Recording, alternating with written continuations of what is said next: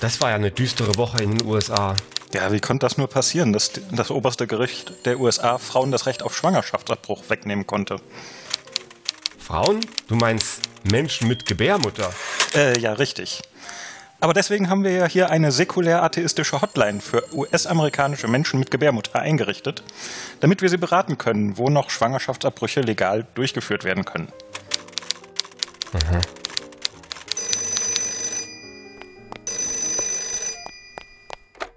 Ketzer Podcast, hallo? Ja, hallo, hier ist Brad Barber aus Probesville, Texas. Ich bin neu gewählter Präsident of the Southern Baptist und ich habe Ihnen etwas ganz, ganz Wichtiges mitzuteilen. Ah, aus Texas. Ist das nicht furchtbar mit der Entscheidung des Supreme Court? No, no, ich freue mich über die Entscheidung. Die südlichen Baptisten unterstützen seit Jahrzehnten konsequent die Pro-Life-Bewegung. Äh, dann sind Sie ja falsch.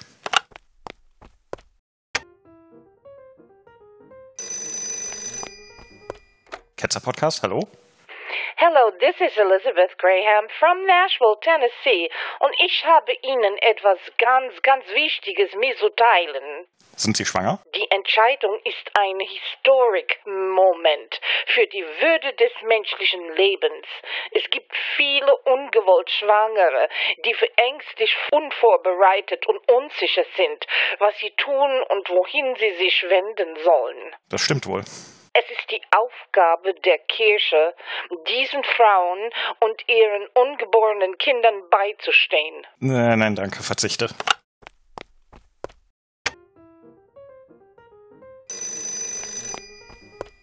This is Franklin Graham. Mit der Aufhebung von Roe sind meine Gebete erhört worden. Hören Sie auf zu beten, wer weiß, was noch passiert. Hier ist der Erzbischof von Baltimore, William E. Lurie, und ich bringe Ihnen allen Bitte nicht. ein Moment der Dankbarkeit gegenüber dem Herrn und gegenüber so vielen Menschen in der Kirche und außerhalb der Kirche, die so hart für diesen Tag gearbeitet und gebetet haben. Ja! Dieses Mal beim Ketzer Podcast. Welcome to Ketzer 2.0, the podcast for gottlose Gedanken zum Leben. My name is Jörn und I begrüße Christian aus dem Black Forest. Hello. How do you do? I'm very well, thank you. Uh, Victor. Hallo, Victor. Hallo. Und last but not least, Ramona. Howdy! Unsere Themen für heute. Zuerst Harald Lesch und seine Geister. Davor jedoch Bischof Betzing und die verlorenen Schafe.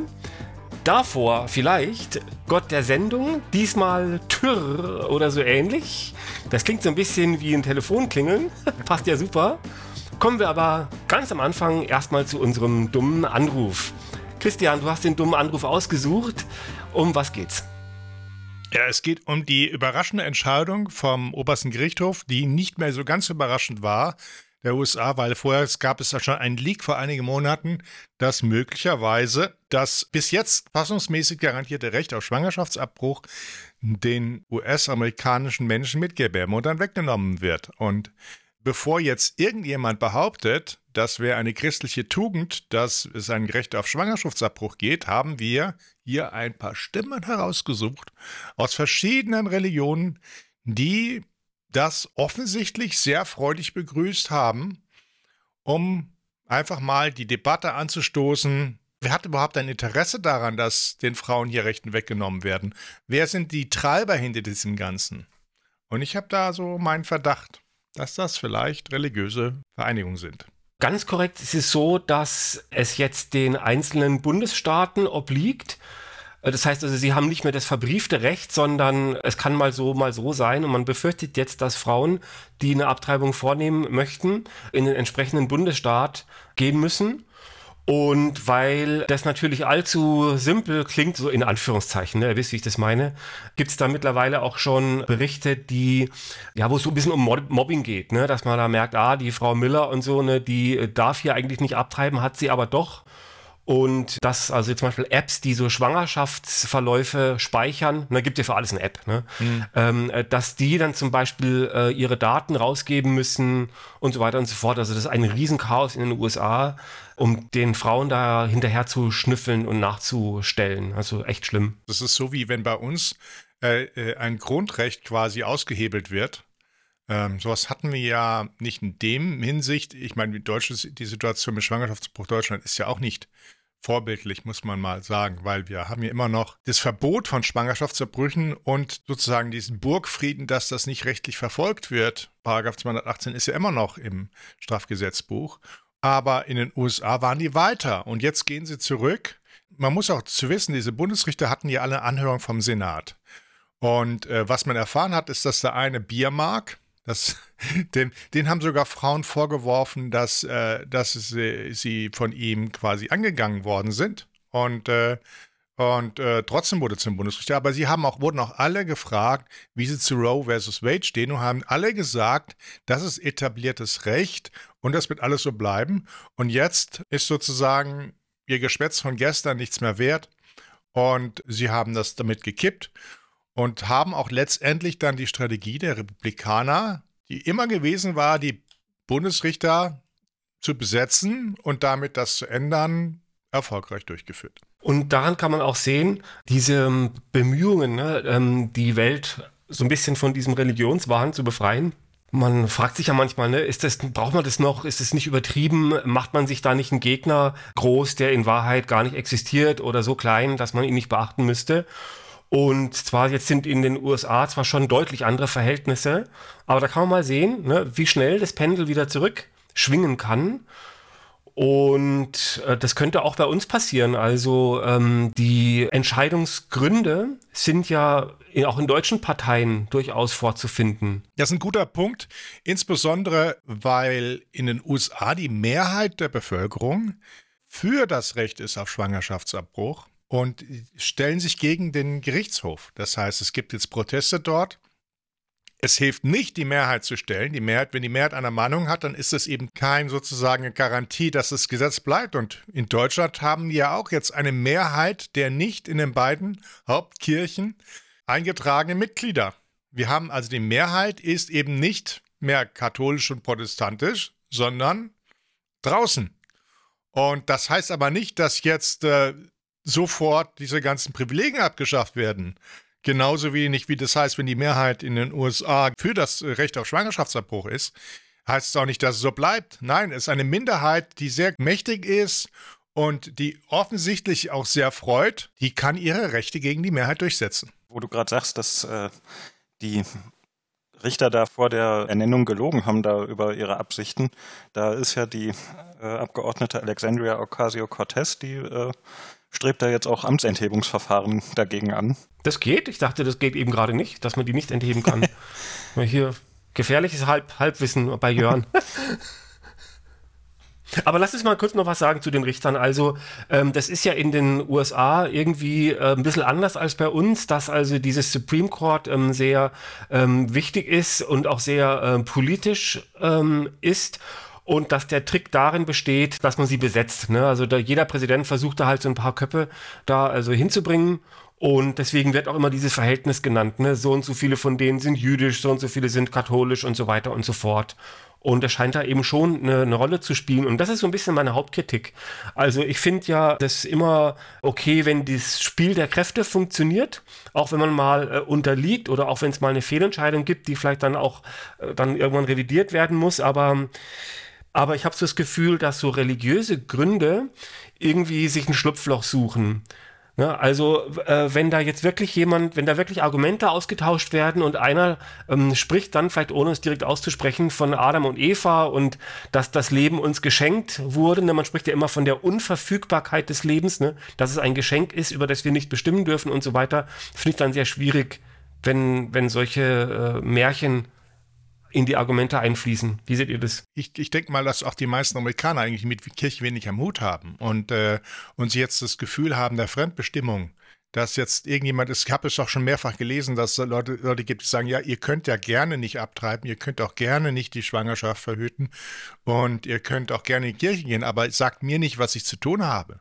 Und in Amerika gibt es ja auch dieses Gefühl der Freiheit. Dass, es gibt ja, wenn du mal guckst in Amerika, was die für äh, Häuser bauen oder so, da kann man den Nachbarn nicht so ohne weiteres reinreden. Und die sind, fühlen sich sehr schnell auf, den, auf die Füße getreten, wenn jemand anders sagen muss, was er zu tun hat oder nicht. Dieses Freiheitsgefühl und dieses äh, Recht der Freiheit wird auch ganz anders wahrgenommen. Und so ist diese Übergriffigkeit sicherlich noch viel stärker zu sehen.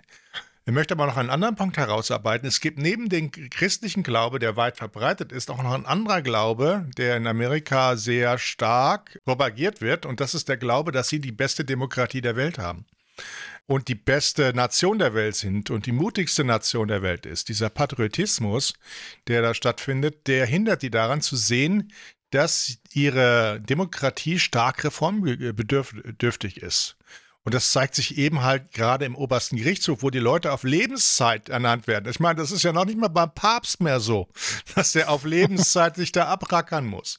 Und dann werden die Leute krank, die kriegen Krebs und die und äh, sie können zwar zurücktreten, das ist durchaus möglich, aber dann ist immer die Frage, unter welchen Präsidenten sie zurücktreten, weil der der gerade der zufällig dran Präsident, der zufällig dran ist, der kann offensichtlich seine Kandidaten durchdrücken mithilfe vom Senat und Haus und das aber auch nur, wenn der Senat jemand vorschlägt und die haben ja jahrelang einen offenen Sitz nicht besetzt, um dann quasi dann doch den richtigen reinzubringen. Das zeigt, wie kaputt das System ist und dass dieser Glaube daran sie eigentlich daran hindert, das zu reformieren. Denn die denken ja fast schon, das wäre Gott gegeben und dass die Gründungsvater sowas sind wie Ikonen, die alles richtig gemacht haben. Und das ist auch ein Glaube, der falsch ist, der nicht funktioniert und dass die letztendlich davon abhält, die Demokratie, die durchaus da ist, aber noch zu reformieren. Das ist notwendig. Das ist der Grund, der dahinter steckt dieser Pathos, ne, mit dem das Ganze verbunden ist, ne, was du vorhin gesagt hast, ne, die große, die beste Nation, ne, uh, the most favored nation und so, ne, das ist immer religiös auch aufgeladen. One nation under God und so, ne, also ich habe so das Gefühl, dass dadurch, dass sie halt wirklich in vielen Bereichen die Besten sind, die Größten, die Tollsten, die Unschlagbaren, dass das bei vielen schon auch was zu tun hat, dass sie ein gesegnetes Land sind von Gott oder dass zumindest die Leute, die sowieso so ein Fable haben für diesen Glauben, dass die sich darin bestätigt sehen. Zum Vergleich, in Deutschland, ne, wir nehmen ja so ein bisschen unsere Identität nicht daraus, dass wir die Größten und die Besten sind, sondern dass wir irgendwie aus unserer Vergangenheit äh, gelernt haben und da eine nüchterne, verwaltende, dienende Regierung haben und aber den Staat und die Nation eben nicht mehr glorifizieren. Also alles, was glorifiziert, ist irgendwie suspekt. Ja.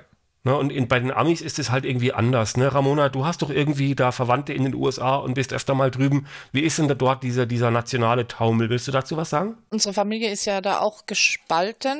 Ja, ähm, das heißt, ich habe einen Teil, der ist äh, hyperreligiös und der andere Teil, der ist so äh, eigentlich, ähm, ja, normal halt.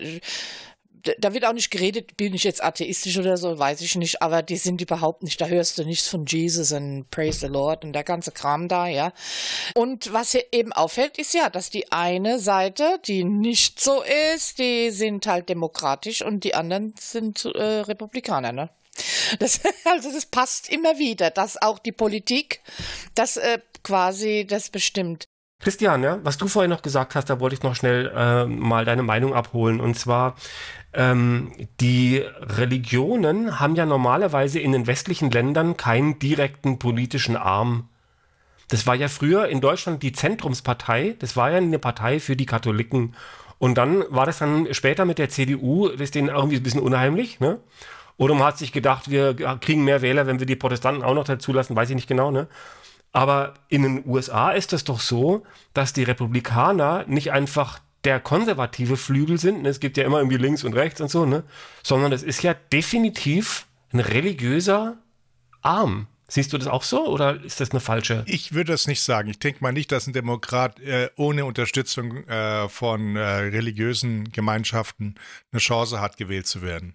Denn äh, was mein Eindruck ist aus den USA, ist, dass dort die Personen eine größere Rolle spielen als die Parteien. Also, was du sagst, ne, dass man ohne religiöse Unterstützung überhaupt nicht gewählt wird, egal ob Ja. Demokrat oder nicht. Ne?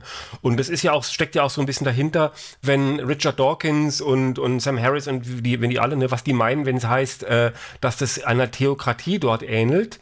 Ne? Die meinen ja nicht, es sind äh, iranische äh, oder was Ja. weiß ich, Verhältnisse, sondern eben, dass jemand, der sagt, ich bin äh, säkular und ich glaube an die Evolutionslehre, Lehre, ne, der kann es kom komplett vergessen.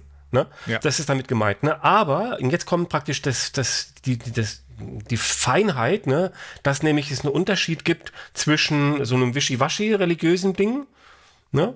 ähm, oder ob wirklich so ganz knochenharte Bibelpositionen vertreten werden. Ne? Adam und Eva, Mann und Frau, äh, du musst in die Kirche und du musst demütig sein und auf die Knie und der Mensch darf dies nicht und so und so, ne?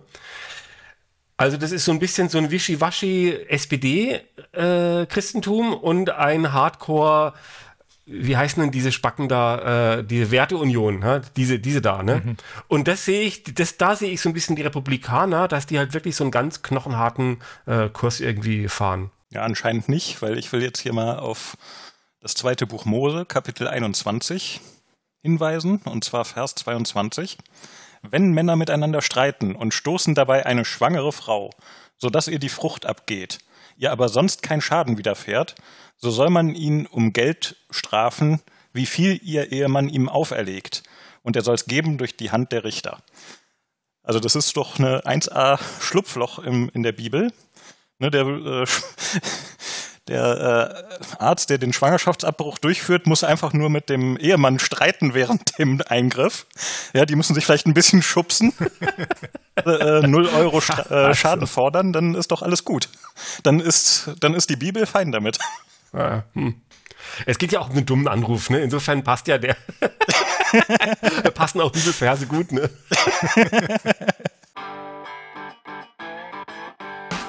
Liebe Zuhörerinnen und Zuhörer, wir haben diesen Podcast wieder in mehrere Segmente aufgeteilt.